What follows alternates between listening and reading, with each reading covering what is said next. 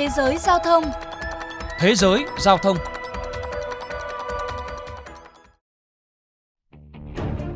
Mẫu máy bay phản lực thân hẹp C919 được phát triển kể từ năm 2008 và dù đã thực hiện thành công chuyến bay đầu tiên vào tháng 5 năm 2017, nhưng loại máy bay này chưa từng được ra mắt công chúng.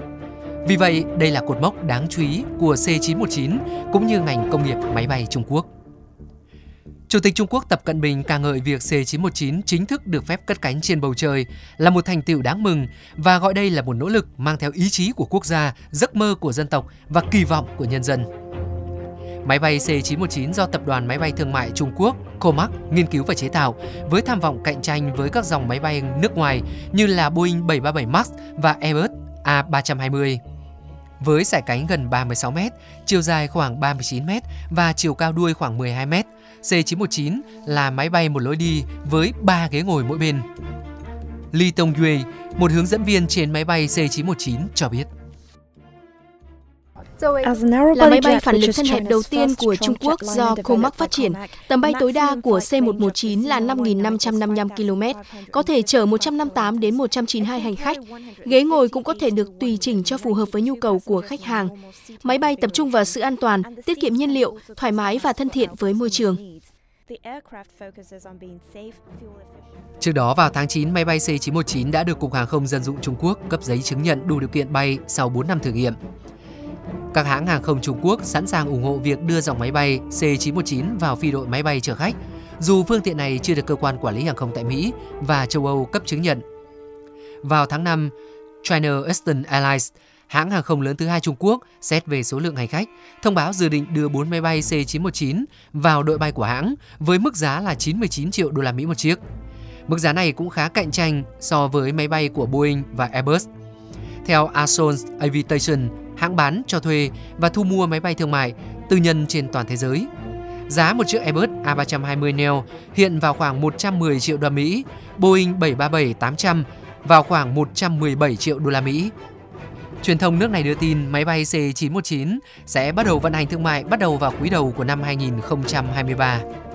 Tập đoàn Comac cho biết đã nhận được hơn 800 đơn máy bay C919 từ hàng chục khách hàng.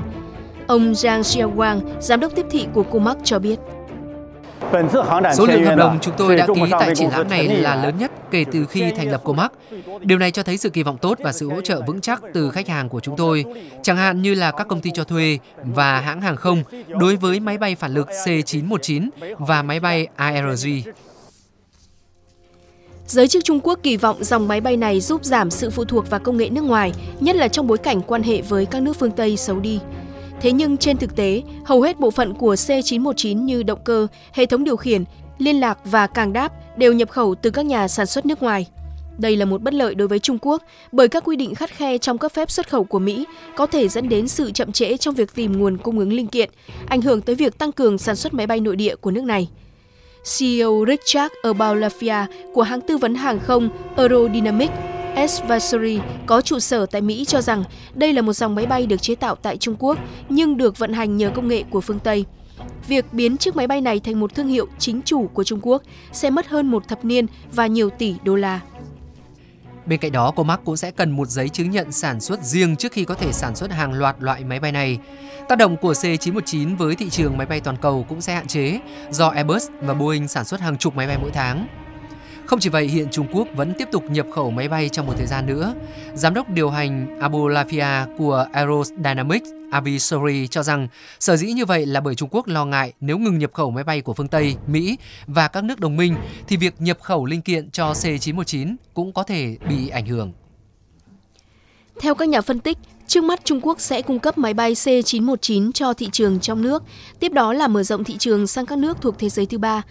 Trung Quốc là một trong những thị trường hàng không dân dụng phát triển nhanh nhất thế giới và C919 là nỗ lực đầy tham vọng để đáp ứng nhu cầu ngày càng tăng.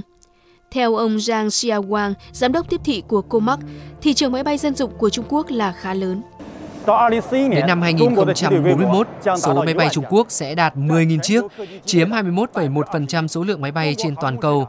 Thị trường hàng không của Trung Quốc sẽ trở thành thị trường hàng không đơn lẻ lớn nhất thế giới. Mặc dù so với các ông lớn Airbus và Boeing hiện đang nắm đến 99% thị phần dòng máy bay chở khách cỡ lớn trên thế giới, C919 của Trung Quốc còn quá non trẻ. Thế nhưng các chuyên gia cho rằng Airbus và Boeing cần bắt đầu chuẩn bị ngay từ bây giờ cho trận chiến lâu dài này. Đây là một ngành công nghiệp chiến lược đối với Trung Quốc và chắc chắn rằng nước này sẽ quyết tâm để tạo được chỗ đứng trên thị trường hàng không trị giá hàng tỷ đô la này.